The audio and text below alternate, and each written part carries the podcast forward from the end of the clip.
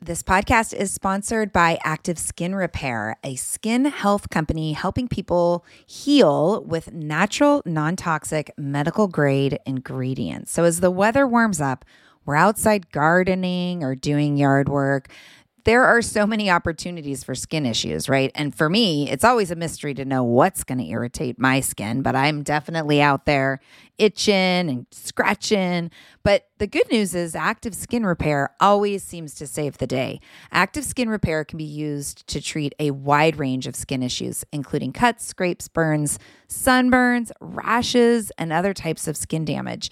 It's also safe and non toxic, making it suitable for use on all skin types, all parts of the body, and even on rosacea, eczema, and acne prone skin here's what I want you to do visit activeskinrepair.com to learn more about active skin repair and get 20% off your order when you use code joyful. Again, that's www.activeskinrepair.com.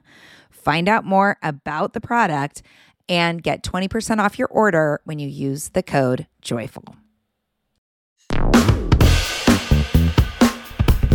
Hello, friends. Welcome to the Joyful Courage Podcast, a place where we tease apart what it means to be a conscious parent and a conscious human on the wild ride of parenting. I am your host, Casey O'Roarty, positive discipline trainer, parent coach, and mama walking the path right next to you as I imperfectly raise my own two teenagers. Joyful Courage is all about grit, my friends growth on the parenting journey, relationships that provide a sense of connection and meaning, and influential tools that support everyone in being their best selves.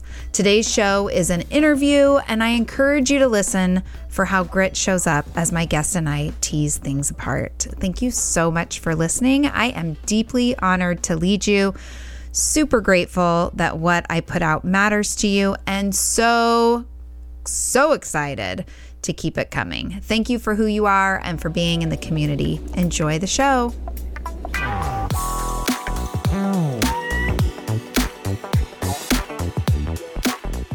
Hi, listeners. My guest today is Dr. Jud Brewer. Dr. Jud is a thought leader in the field of habit change and the science of self mastery, having combined over 20 years of experience with mindfulness training with his scientific research therein. He is the director of research and innovation at the Mindfulness Center and associate professor in behavioral and social sciences and psychiatry at the Schools of Public Health and Medicine at Brown University. He is also the executive medical director of behavioral health at Sharecare Inc. and a research affiliate at MIT. A psychiatrist and internationally known expert in mindfulness training for addictions, Brewer has developed, Brewer, that was funny, Dr. Jud has developed and tested novel mindfulness programs for habit change, including both in person and app based treatments for smoking, emotional eating, and anxiety. He's trained U.S. athletes, Olympic athletes, and coaches, foreign government ministers, and his work has been featured all over the place, including 60 Minutes. TED, he has the fourth most viewed talk of 2016 with 16 million views. The New York Times, Time Magazine, as well as tons of other places. Dr. Jud founded Mind Sciences to move his discoveries of clinical evidence behind mindfulness for anxiety, eating, smoking, and other behavior change into the hands of the consumer. He's the author of The Craving Mind from cigarettes to smartphones to love, why we get hooked, and how we can break bad habits. And unwinding anxiety. New science shows how to break the cycles of worry and fear to heal your mind. I am so excited to welcome him. Hi, Dr. Jud. Welcome to the podcast. Hi, thanks for having me. That was a lot. I'm super excited and honored to have you on the show. Will you talk a little bit about how you got interested in doing the work that you do? Yes. So the work around anxiety was somewhat serendipity. Actually, all of the work was somewhat serendipity. I was pretty anxious uh, coming out of college, starting medical school, pretty stressed out. And I found that uh, I actually started meditating my first day of medical school, and I found it really helpful for me and just thought I would kind of do that as a personal gig. while I was uh, doing the business of medicine and research. And after about 10 years, when I was in residency training, I actually shifted my entire research career to studying mindfulness because I was so blown away by how well it was it worked for me and started looking to see if it could help my patients regarding anxiety as a as a resident physician and actually when i first started my career kind of out on my own after residency i found that i was really struggling to help my patients work with their anxiety you know typically the thing we learn in the medical model is medications you know give people medicine to help with their anxiety and if you look at the best medications out there, there's this uh, there's this figure. It's called a number needed to treat, mm-hmm. which is basically a, a, quick and dirty way of getting a sense for how well a medication is going to work. So the number needed to treat for anxiety is 5.15, which means you know about you have to treat five people before one person benefits. So you can imagine that wasn't very satisfying as a psychiatrist, where you know I'd have five patient visits and one of them would benefit somewhat with the anxiety medication. Nothing against that. I still prescribe medications, uh, but I started looking to see what I was missing, and it turned out some of the research I'd been doing with habit change. Uh, fit it, it, fit very nicely with anxiety, and I had no idea. I'd never learned that anxiety could be reinforced as a you know in a habitual way uh, but I started studying that to see if that was actually true. There was some re- research literature from the 80s suggesting that that might be the case. So you know, building on some of the previous work that we'd done, like my lab had done some studies with mindfulness for smoking cessation, for example. We got five times the quit rates of gold standard treatment for smoking. We even developed an app for eating called uh, Eat Right Now, and we found in a study at UCSF found 40% reduction in craving related eating.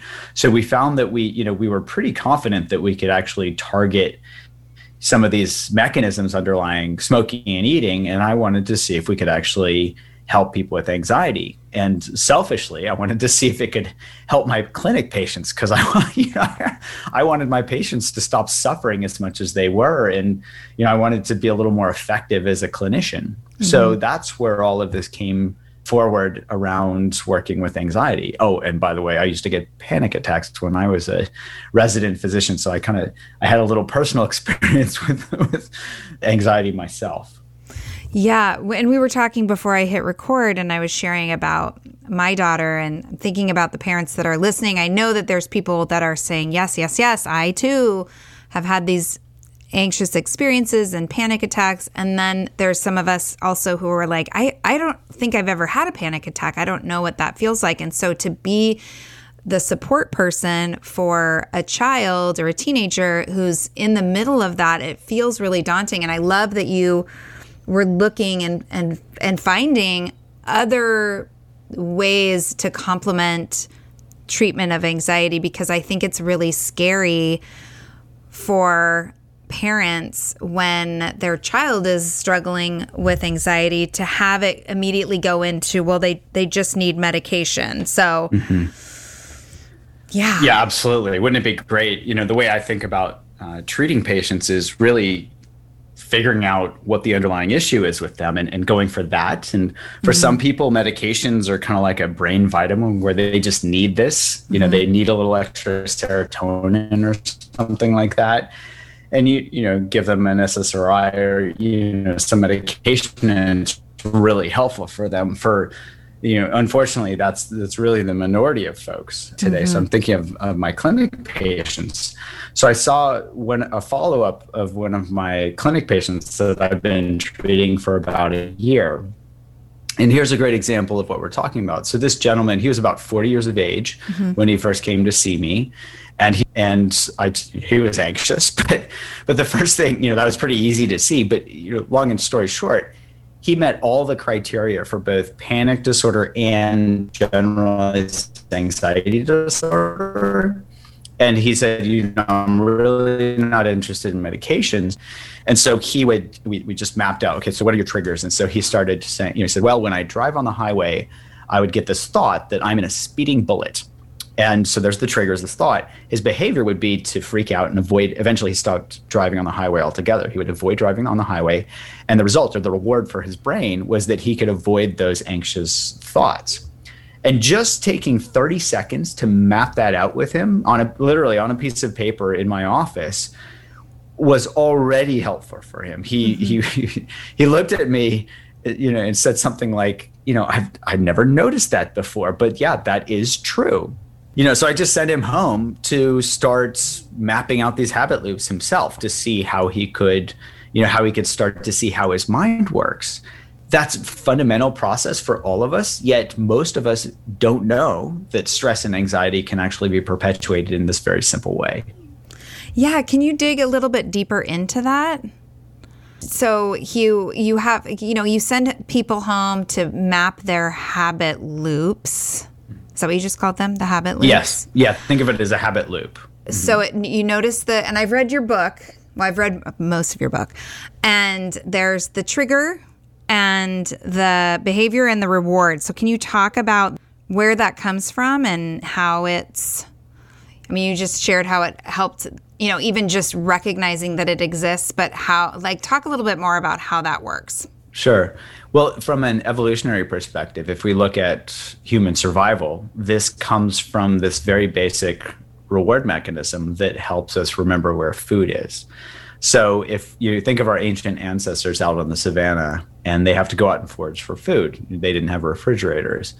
So, their brain, you know, as they're looking for food, they come across a food source so there's the trigger they eat the food there's the behavior and if mm-hmm. it's you know has calories their stomach sends this dopamine signal to their brain that says remember what you ate and where you found it. So it's really set up to help us develop context dependent memory meaning remember the place and the thing that you did in that place so that we can go back and find it again.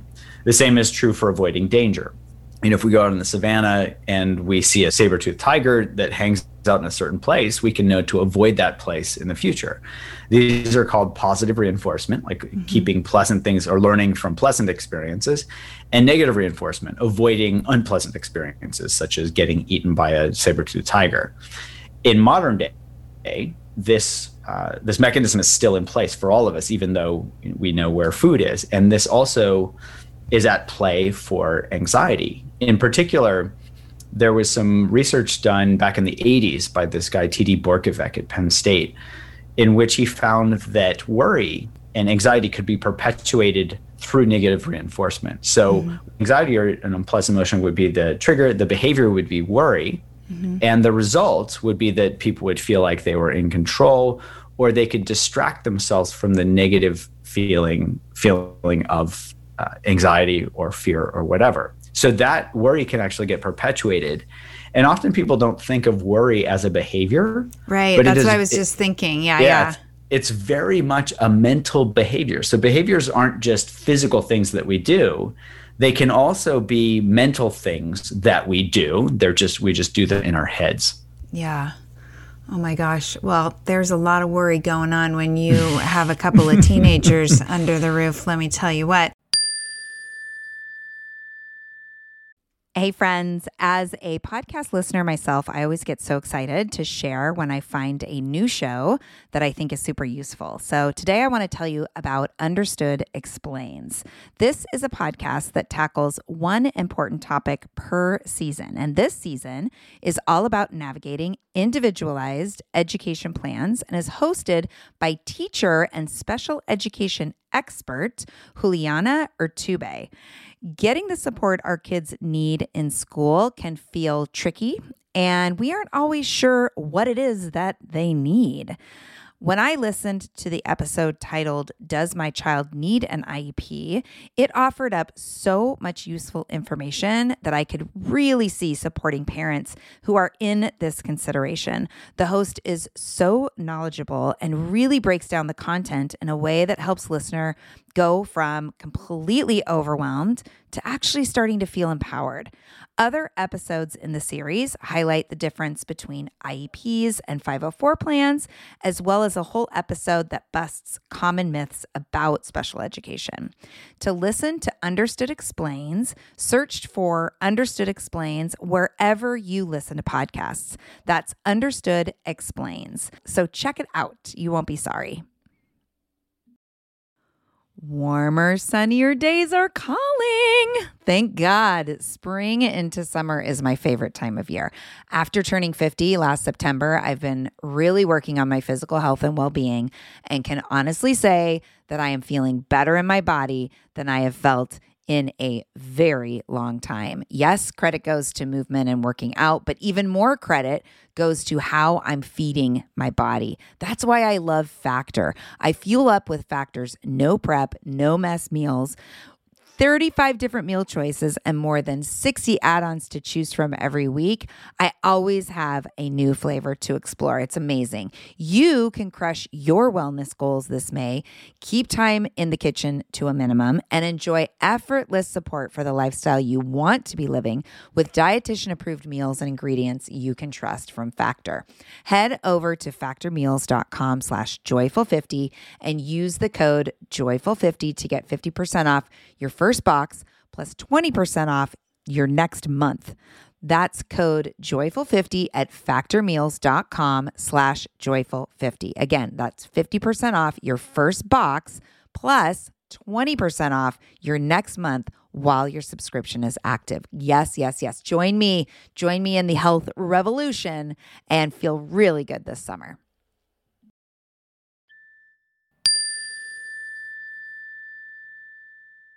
So, do you feel like anxiety is something that, and because you've been in this work for a long time, it feels like, and I'm not sure if it's just my own personal context or if it's happening more on a broader scale. Is anxiety actually increasing or has it always been there and we have new ways of talking about it? What is your take on anxiety?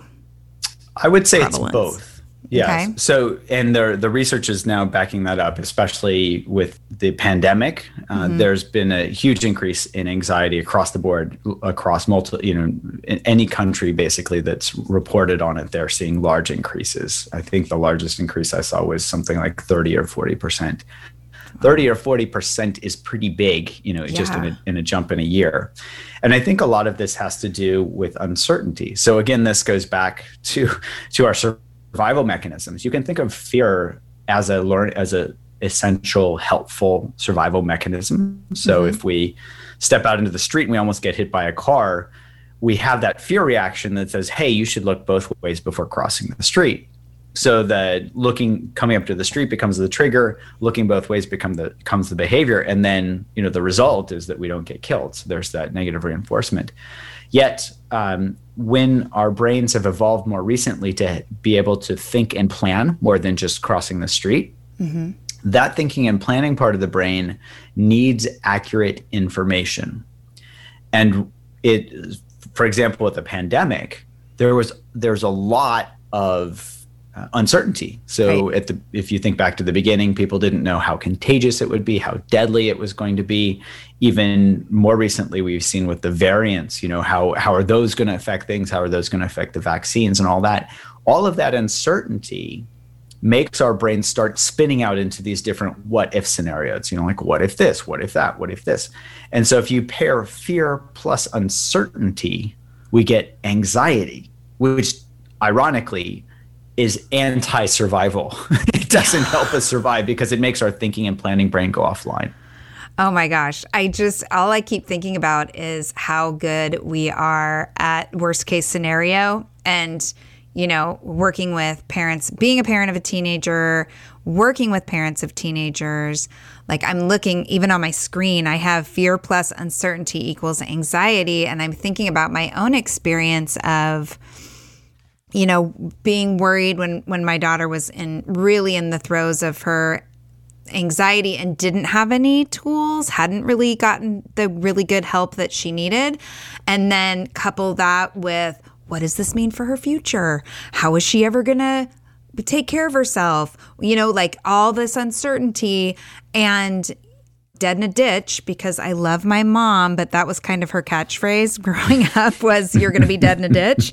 And so I tend to go there and I think that as a parent, it's really easy to continuously go there, forgetting that uncertainty doesn't result in one outcome. Uncertainty can result in a whole range of outcomes, you know, including dead in a ditch. But there's also a lot of other places to go. So I would love to pick your brain just right now, Dr. Jud. And so with that, when parents find themselves in that loop of worry and uncertainty and they've got a teenager, maybe it's not as extreme. I mean, sometimes it's simply like they're going to their first party. Oh God, they're gonna, you know, I mean, fill in the blank and we can be worried and anxious about it. But how what are some tools that you have that can ha- help parents, even in that one simple place of just like, okay, calm down, trust your kid, yes. like recognize where you're at, right? I'm guessing you're probably going to talk about that. recognize that you're freaking out, step one. Yeah. And then what? Well, I think the first thing to do is to help our thinking and planning brain to come back online. So yeah. I like to have people use some simple grounding practice. Mm-hmm. And this can be as simple as taking a few deep breaths, or one thing that I love is this, uh, this practice called five finger breathing. Awesome. And the idea there is uh, that you take the index finger of one hand and start tracing your pinky of your other hand, say from the outside as you breathe in and then as you breathe out, you trace down the inside of your pinky. I'm doing this right now. As you yeah, breathe in, trace up the outside of your ring finger. As you breathe out, trace down the inside of your ring finger. We'll do one more. As you breathe in, you trace up the outside of your middle finger. As you breathe out, trace down the inside of your middle finger. And you can imagine, so if we just do this for five breaths, we've traced our entire hand to our thumb. We can yeah. trace back to our pinky for 10 breaths. And what that does is it, as we're looking at our fingers, as we're feeling the sensations of two different fingers and the breathing, that basically takes up all of the bandwidth of our working memory part of, part of our brain called the dorsolateral prefrontal cortex. Think of that as like the analogous to the RAM of a computer. If you use up all the RAM in your computer, it forces all the other functions to turn off or your computer freezes. This is helpful because we tend to have this program, so to speak, running in the background of our mind of worry. You know, like, yeah. oh, I can't, you know. And what this does is it kind of reboots the whole RAM system in our working memory. And when that comes back online, our physiology is calmer. Mm-hmm. So if those thoughts come back, there, there's a mismatch between the intensity or the amplitude of our physiology and the thoughts. And typically you need to have a match where it's like, I'm anxious and I feel anxious. Because if the thought right. that comes in and says, I'm anxious and we're not anxious, our body's going to be like, eh, that's just a thought. And it's much easier to be able to just see that as a thought rather than get caught up in it. So, something like five finger breathing can be a really helpful way to kind of calm the physiology so that our thinking brain can come back online. And then we can, I first thing I do, and this is why I wrote this book, was because I wanted people to have a have a guide where they could just guide themselves. Yeah. Um, the first step and the first part of the book is is about helping people map out habit loops and it uses anxiety and procrastination and other worry types. Habit loops i don't know example. anything about procrastination. Well, well, we'll, we'll get to that tomorrow yes. Uh, but it uses those and then any habit loop you know people yeah. if people stress eat if people smoke you know this is they can apply it to those as well. But the first step is to map it out. Once we can see those then we can start to work with them. And you know, just to bring back in my patient uh, as an example, so I sent my patient home, and this guy was also. Uh, I actually write a little bit about him in a, in the book because mm-hmm, he was mm-hmm. a really remarkable case, where he was 180 pounds overweight, he had hypertension, he had a fatty liver from his obesity and all this. But we were just going to start focusing on his anxiety because that's what he was referred for. So I sent him home to map out his habit loops. He comes back two weeks later and he says he was actually excited. He wasn't nervous when he came in. He was excited. He said, first thing he said when he sat down, he said, "I lost 14 pounds." oh my gosh! yeah, and I looked at him because I I was thinking. I don't think we even talked about weight loss yet, right. but okay, let's go with it. And he said, Yeah, I was mapping out my anxiety habit loops. And I realized that my behavior, so anxiety was triggering me to stress eat. Mm-hmm. And I realized that the result of that stress eating was that I was actually just feeling worse because I'd feel bad about eating because I knew I needed to lose weight. So I mm-hmm. lost 14 pounds. So, long story short, this guy went on to lose 100 pounds, over 100 pounds. He's still going strong. Wow. And he said it was really, he even reiterated this today on our call. He said it was effortless because it, you know, he just, he saw that it wasn't, it wasn't rewarding. And the reason I bring him up is because that's the second step. So once we map out these habit loops, we can then start to tap into our brain's natural reward system because that the reward based learning is the strongest part of our brain. You know this is this is evolutionarily conserved all the way back to the sea slug right? That's mm-hmm. how how inbuilt this is. So you know typically we try to use willpower or these types of things to break habits or try to think our way out of anxiety you know and, and if that worked it I wouldn't have a job, which would be awesome. You know, I can just tell people, stop worrying. Right, you know, right. What's that um, that old skit from? There was this, you know, just stop it. Um, right. From the, Newhart, or I, I think. you know, this woman comes in and says, you know, I'm, I'm afraid of being buried alive in a box, and he and he, he said, I'm going to charge you for five, you know, five dollars for five minutes, and he, uh-huh. and he, just says, just stop it. Right. you know? Well, I mean, it's we laugh right now, but I mean, I was in it with my daughter. Like, just stop. Like, you don't have to feel like that. You know, nobody's looking at you. One of her things was walking down the hall or having to walk to the front of the classroom, and it was just excruciating for her. Mm-hmm. Yeah, and I mean, my impulse was to be like, well, like nobody's looking at you. Stop right. feeling like that. Just stop it. Real helpful.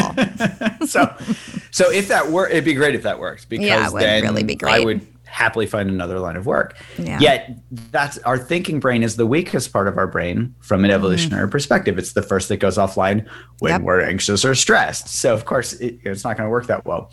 So why not tap into the strongest parts of our brain? And this is where some of my research from our Eat Right Now app actually came into play. This this mindful eating program that we developed, we were looking at some of the research from the early 70s where basically these these folks postulated uh, the researchers were named Rescorla and Wagner, and they postulated that um, reward value gets set up basically as a habit in mm-hmm. our brain. And so it helps our brains not have to relearn everything every day. So, for example, if we're given a choice between broccoli and cake, uh, once mm. we've learned, you know, what broccoli tastes like and cake tastes like, it's a no-brainer. If we're given both at the same time, from a calorie perspective to our brain so you know it says oh of course i'll eat the cake which is why we don't serve our kids cake and broccoli at the same time at the meal right. dinner right so this this is set up as a survival mechanism and what happens is we don't have to relearn that every time we see cake and we're like oh i know how rewarding that is i'm going to do that again so we we actually set up worry as a habit loop with a certain reward value just like we set up food as a certain reward value. So we tested this hypothesis in our in our eating app where we had people pay attention as they ate. So whether it was overeating or eating junk food or whatever, so they could really examine and explore what the results were now, not what the old habitual reward value was in the past. And what that helped them do was update that reward value. Mm-hmm. And typically, this is called a negative prediction error. So our brain is predicting that it's going to be such, you know, have a certain reward. And if we really pay attention right now and it's not as rewarding, there's this negative prediction error that says, "Oh, I was predicting it's going to be this rewarding. It's not as rewarding. There's negative." And we, if we do that enough, that actually updates that reward value in our brain. And my lab found that it only takes 10 to 15 times of people doing this with overeating or even smoking that they could significantly update that reward value to the point where that reward goes below zero, below not eating or not smoking.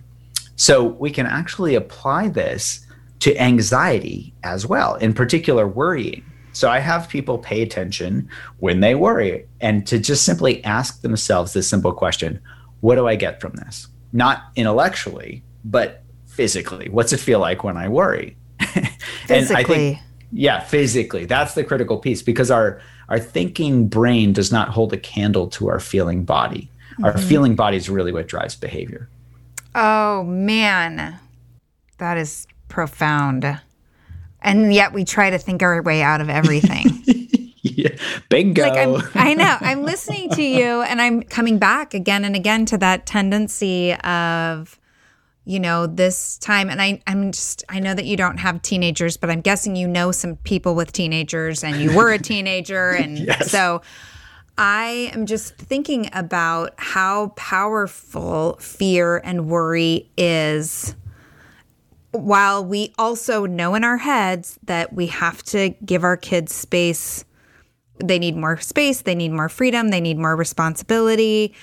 And that tension of letting go and trusting, not only trusting that our kids will make, you know, quote, smart choices, but also trusting that when they don't, they're going to be okay and they're going to learn from it. And I'm just trying to imagine mapping this loop and the I know when I feel the fear and the uncertainty is when I become the most controlling. And mm-hmm. that's when I'm like, no, it's a hard no or you know, I just want to shut everything down. Do you, and, do you tell yourself, just stop it? yeah. no, I'm totally righteous. I'm totally like, I am in the right right now. I got to put my foot down. Like, this cannot happen. You are going to. Plus, it doesn't help that I was kind of a wild and crazy teenager, right? Mm. So I'm also projecting what I was doing. Granted, I had a very different relationship with my parents than my kids have with me. So there's, well, what I think is there's all these layers that make it so complicated, Dr. Jud. mm. but yes. really, it's not that complicated, right? Because when I think about how it makes me feel in my body when I mm-hmm. go there, it feels tight. I feel uh, disconnected from my child. Like I can feel, I don't know if I could physically feel the relationship being damaged, but it's this tension. Uh, and, I know I'm, and I'm trying. Yeah, actually, I am. I'm like, just shut up. Like, stop talking right now. Case, get it together. Calm down. and yet, it's still coming out of my mouth. Mm-hmm. And again, working with parents and knowing this is a really, this is a big place that feels hard to change. Yes. So, would you mind if we use that as an example? I would uh, love it. Okay. Okay. So think back to the last time you did that with your daughter and just feel into you know what you got from it physically like how much it helped the situation what it felt like afterwards. Was there any emotional like guilt or regret or anything like that? And just describe what you what you noticed just from bringing that back up. Yeah it felt like um like tension and tingling in my body. Mm-hmm. I mm-hmm. felt like I it felt out of I felt out of control. I felt okay. like yeah, like all okay. of a sudden I didn't have any control over the situation. Okay. So over her, really. Yeah. if I'm honest. Yeah. So imagine the next time you're about to have that conversation, you feel yourself moving into that territory with your daughter. Mm-hmm. Imagine just bringing to mind this last scenario and asking yourself, well, what did I get from this last time? Mm-hmm. What do you think that might do? Well, it would prompt me to keep my mouth closed and to be curious instead of commanding and demanding. Yeah. So would you keep your mouth closed out of a forced just stop it mode or out of a wow, that really didn't help me last time, so why am I going to do this again mode? Obviously this is a leading yeah. question. yeah, well no, it's like I want to create something different than last mm-hmm. time. You know, yeah. so I'm going to do something different than last yeah. time. Yeah. Which requires so the thinking brain to be online. It does. and and it's really a matter of memory at that point. Mm-hmm. So the way that this reward value system works is it updates the reward value and then we have to recall it. So if it's a newer memory where it's not quite as established as the old ones where we've done it a gazillion times, mm-hmm. we need to get a little ex, you know, a little more repetition there or we need to get something that's really in proximity, close temporally, so we can really feel what it feels like. Yeah. And that helps us become disenchanted with the old behaviors where it doesn't take force to undo the old behavior. So we use this same practice, having people pay attention when they smoke, when they're mm. trying to quit smoking. So they become disenchanted. And then recalling that last time they smoked when they're about to, you know, when they have a craving to smoke again. So they're mm-hmm. they're like, do I really want to do this? But you can do the same thing with worrying or you know kind of trying to I don't know how to characterize what that interaction with your daughter was, but let's say trying to control a situation. Mm-hmm. Yeah, perfect. When we recall what it was like to try to control it last time, and it only made things worse. Mm-hmm. You know, like it, it distances us from our uh, from our family members. You know, we don't feel more connected; we feel more disconnected. That disenchantment is what that second step is about. That provides that negative prediction error for our brain to yeah. say, eh, you know, I'm not as excited to do it but you also brought forward what the third step is, which is, you know, if our brain becomes disenchanted with something that, you know, the old behavior, our brain's going to be looking around saying, well, give me something better. Mm-hmm. And I call that the uh, the BBO, the bigger, better offer. And mm-hmm. so that's actually what part three of the book is all dedicated toward. But you touched on my favorite um, bigger, better offer, which is curiosity. Mm. So when you uh, I'm, I'm sorry to keep quizzing you, so I'm, i will no, stop no, quizzing do it. you I like on it. your own show. No, no, no, please, everybody. This is this is real. I'm all about transparency here, Dr. Jud. so you tell me what feels better, worrying or being curious? Being curious. Yeah, yeah. And my yeah. labs actually study this, so it seems like a no-brainer, but it, apparently you have to do the research studies to prove that it is true. so, so science backed. Yeah, we did this with like seven or seven hundred, bunch of hundreds of people, mm. to have people basically lay out the reward value of different mental states and universally, and shocker, mm. anxiety and worry and feelings of restlessness and things like that are universally re- rated as less rewarding than things like curiosity or kindness or connectedness you know? Mm-hmm. so connectedness feels very good when you're actually communicating well with your daughter. It feels i'm sure it feels great. Yeah it feels awesome. Yeah. So this is about not only seeing how unrewarding these old behaviors are like worry but also tapping into intrinsically rewarding behaviors like being curious. Mm-hmm and that has the bonus of moving us out of you know i love carol dweck's framework of fixed versus growth mindset which yes. is basically you know fixed mindset is like this is the way it is it's never going to change and growth mindset is hmm well i don't know let's see you know yeah. and so and it's know, so imagine- funny too Jud because like it's so in the parenting conversation like we want our kids to have a growth mindset and yet we're so we're so we get so fixed as parents on so many things and we don't even realize that that's where we're at. So i just so think it's hilarious. myself maybe, included. Yeah so maybe modeling growth mindset is a better mm-hmm. way to teach our kids. Perhaps yeah. Just concept. So again, and this is similar, you know, I love what you're talking about and it really supports how I work with parents and um, and my own personal practice. And I know that for me, as well as I'm sure for a lot of people that you work with, you know, again, coming back, talk a little bit more about mindfulness and like how we can like train ourselves to even be in a place of having the wherewithal to recognize we're having this a, a craving or a you know an, a tendency that shows up you know how do we support ourselves? Because often i'll hear from parents like well yeah i thought about it after. Yeah. So the the after is actually still helpful. Just yes. like what you and I did. I call that retrospective. So I use step one, two, three. I sometimes call them the gears model because I grew up riding a bicycle, you know. So it's like yeah. you shift into first gear, then second gear, then third gear. Love it. We can actually do a retrospective second gear, meaning we don't have to be right in the throes of a situation to learn from it as long as we can recall the experience enough where we feel those feelings in our body again that mm-hmm. body being the thing that drives behavior mm-hmm. we can still learn from those you know it's like oh the last time i yelled at that person oh that didn't feel very good that helps me become disenchanted from doing it again you know mm-hmm. so we, there's still juice there for us to learn from so here you know with mindfulness and I think there are a lot of misconceptions around mindfulness.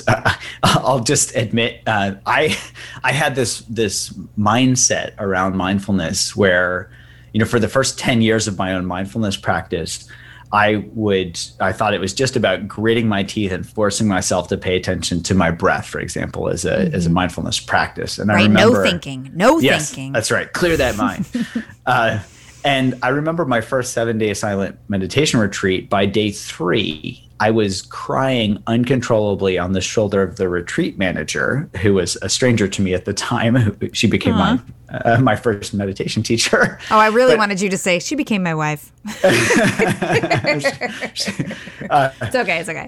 Yeah, yeah. She, um, the idea there was that you know I could make it into medical school. I could do all these things, but I couldn't pay attention to my breath, and I felt mm-hmm. like I mm-hmm. was doing something wrong. Mm-hmm. And so I'll say first off mindfulness is not about forcing ourselves to to lock onto you know the the zen mind or whatever the, these ideas are. Mm-hmm. the second piece around mindfulness is i really see this as awareness plus curiosity. So we can th- you know mindfulness is a concept but awareness is awareness. You know we we are either aware of something or we're not aware Mm-hmm. And when we are aware, we bring a we can bring a certain attitude. So we can be aware of something and we can be like, "Oh, that sucks." You know, so there's a judgmental attitude that we're bringing.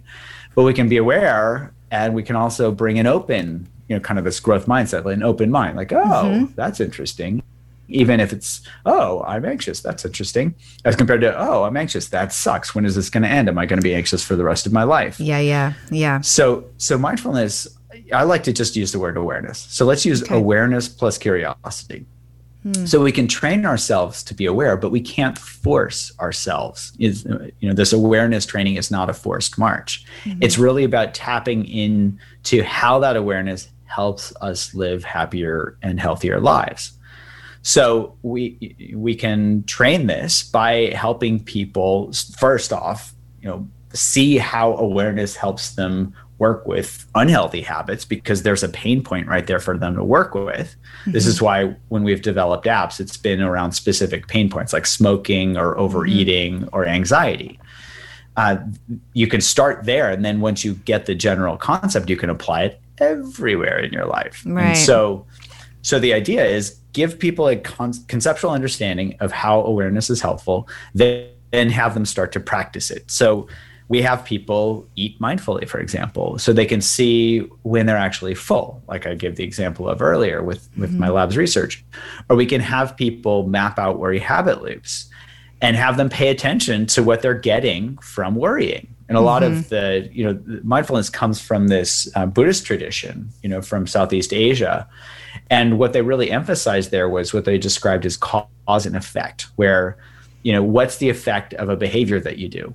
Which fits beautifully with reward based learning or positive and negative reinforcement because the idea is it's not the behavior that drives a behavior it's actually how rewarding it is which is you know somewhat counterintuitive. You'd think well if it's the you know if it's the behavior i could just tell myself to stop smoking or stop worrying. We know already know that that doesn't work. Mm-hmm. it's really what am i getting from this? And so they talked about this cause and effect relationship and that awareness helps us start to see that very very clearly what am I getting from this? Just like you were doing earlier when I was having you feel into the experience of what it was like to interact with your daughter in that way. Mm-hmm. And then awareness itself can become that bigger, better offer where we can get curious about what anxiety or panic or whatever feels like rather than getting sucked into it. And you know this this might sound far fetched, but of course my lab we've done the research to yeah. see if it's actually true.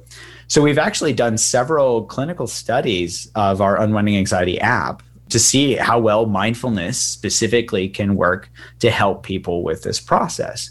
And I'll, just skip to the results.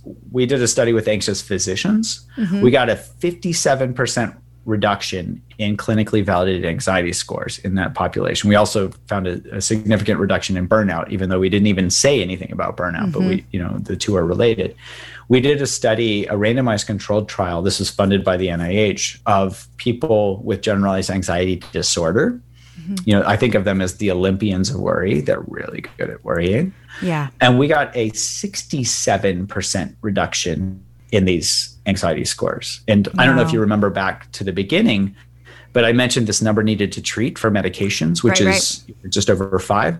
The number needed to treat in this study was 1.6. Wow.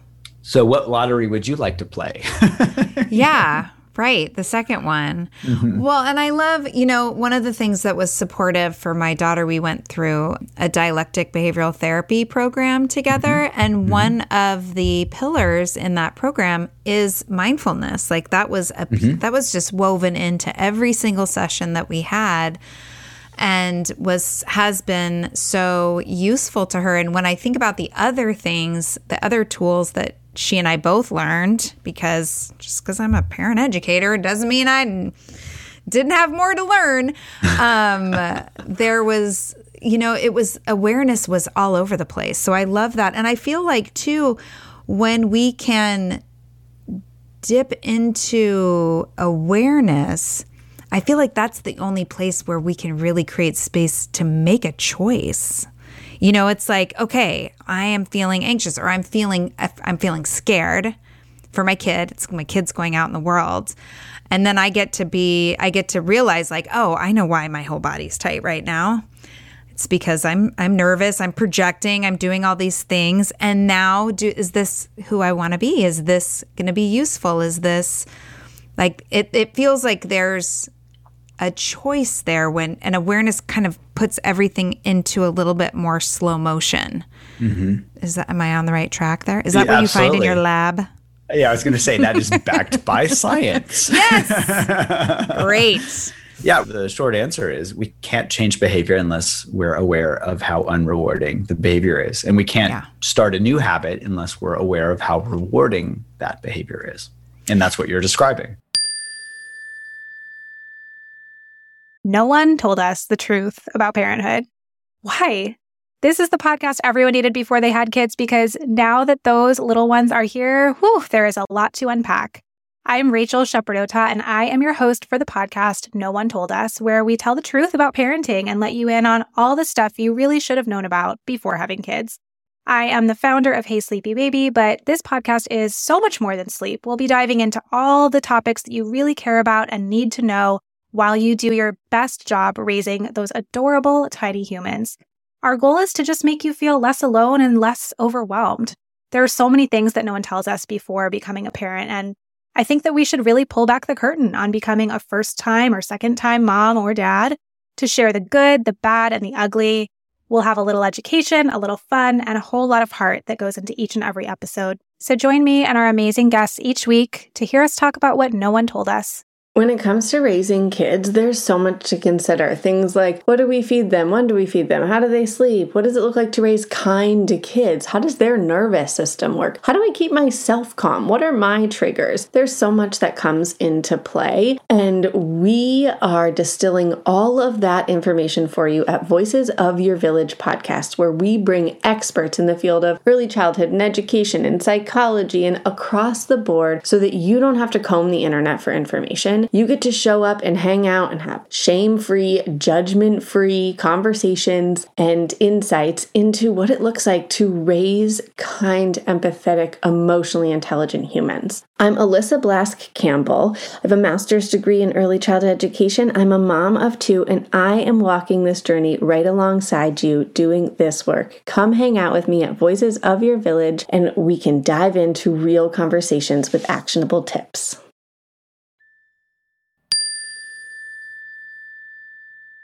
And back to mindfulness, and like you had mentioned, your practice of meditation. I had a really good friend who just blew my mind because I said the same thing. Like, you know, I'm just not good at it. I can't empty my mind. I'm always thinking about something and realizing I'm thinking about something. And she said, that's the point. That's where you're strengthening that mindfulness muscle is when you recognize, oh, I'm thinking about the grocery store. I'm going to come back to breath. That that movement, that that awareness, the the more we do it, the better we get at it. And then later on in the day when my kid wants to go you know, out into the world and I'm worried about it, the muscle memory of oh, I'm sitting inside of my fear and my worry and my projecting, I can come back to my breath and decide to get curious and connect with him and find out a little bit more information and be open to the possibility yeah. that maybe he won't end up dead in a ditch. yeah, and we can also reflect on it right afterwards so that that reward value gets laid down in our brain. Like, and reflecting oh. on it oh. afterwards, like, look at me, I'm such a good parent. I went right into curiosity. Is that what that sounds like? well, and and even the uh, oh, I'm such a good parent can be a, a judgment call where we can also judge ourselves as oh, I'm a bad parent. Oh yeah. So because that shows up too when I lay down the law. Yeah. So even there, we don't even have to get to that that stage of I'm an you know good or bad parent. Mm-hmm. What's it feel like to be connected? Yes. You know, those in themselves are very rewarding. Oh my gosh, so great. Um, where can people find your book? And you, like, where are you? Where can everybody find you? They can find it anywhere books are sold. Okay. Uh, I have a website uh, that is uh, named drjud.com, D-R-J-U-D, that we talked about. And also, we put a bunch of free resources out there for folks. So I really have enjoyed putting together animations that help people understand how our brains work. And so there's a bunch of stuff on there if folks are interested in kind of getting that that visual of, of how all of this stuff works or diving in deeper. Awesome. And everyone, I played around on Dr. Jud's website and I would definitely encourage you to watch his TED Talk. And there's some other interviews that are just fascinating to listen to and to watch. So we'll make sure that all those links are in the show notes. My business is called Joyful Courage, and I always end my interview by asking my guests, What does joyful courage mean to you, Dr. Jud?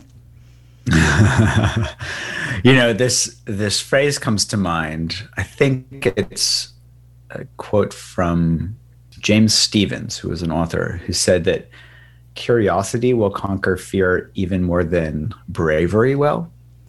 And so to me, joyful courage means that when we can be bring curiosity with us everywhere, we have the courage to face anything that we need to face. I love that. Yes. Go curiosity. Yay. I love that. And my people, my listeners, they've heard me talk lots about curiosity. So this just aligns so well. Thank you so much for your time and coming on and all the work that you do. So appreciate it. It was my pleasure. I really enjoyed this.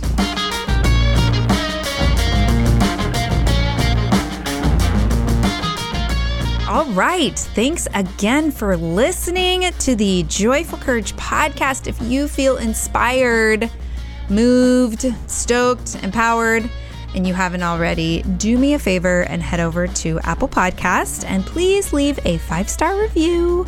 We are working hard to stand out and make a massive impact on families around the globe.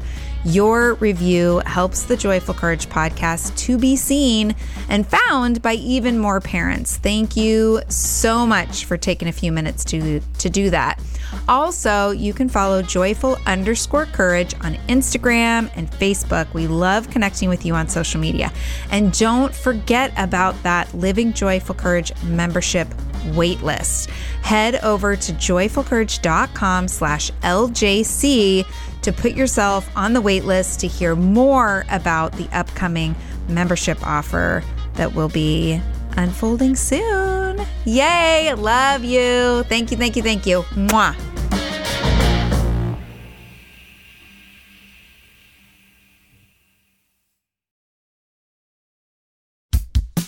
Oh, hey, everybody. It's us, Blair and Molly, your old pals from Toddler Purgatory.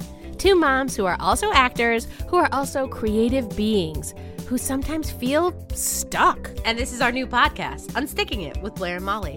What happens when your creative spark just seems to disappear? Gone. Poof. Bye. See ya. What happens when life gets in the way of your creativity instead of nourishing it? That's what happened to Molly and me. We felt like the thing that drove us creatively stopped working and impending doom had in fact impended. Totally. So we decided to do something about it. And that was steal ideas about getting unstuck from the most creative people we can find. We talk to guests about how to break through the mucky, gluey, sticky wall that can get between you and your creativity. We hear about their journeys, their successes, their challenges, and even their bougie coffee shop orders. Mm-hmm. And we're not just talking Bob Ross type paint on paper artists here, though we talk to them too. We're talking to actors, creative directors, dancers, and people who are working hard to be their best creative selves in a world that can sometimes feel real uncreative. We all have something to teach each other, so let's steal their ideas together. Join us, won't you, as we deep dive into how to unstick ourselves from the life gunk that can get in the way of our creative freedom. Pandemics, school calendars, world events, lack of sleep. Oh, get out of their life gunk and let's get back to your best creative self. Subscribe to Unsticking It with Blair and Molly. You're not going to want to miss an episode. Unsticking It with Blair and Molly because sometimes life sucks. Unsticking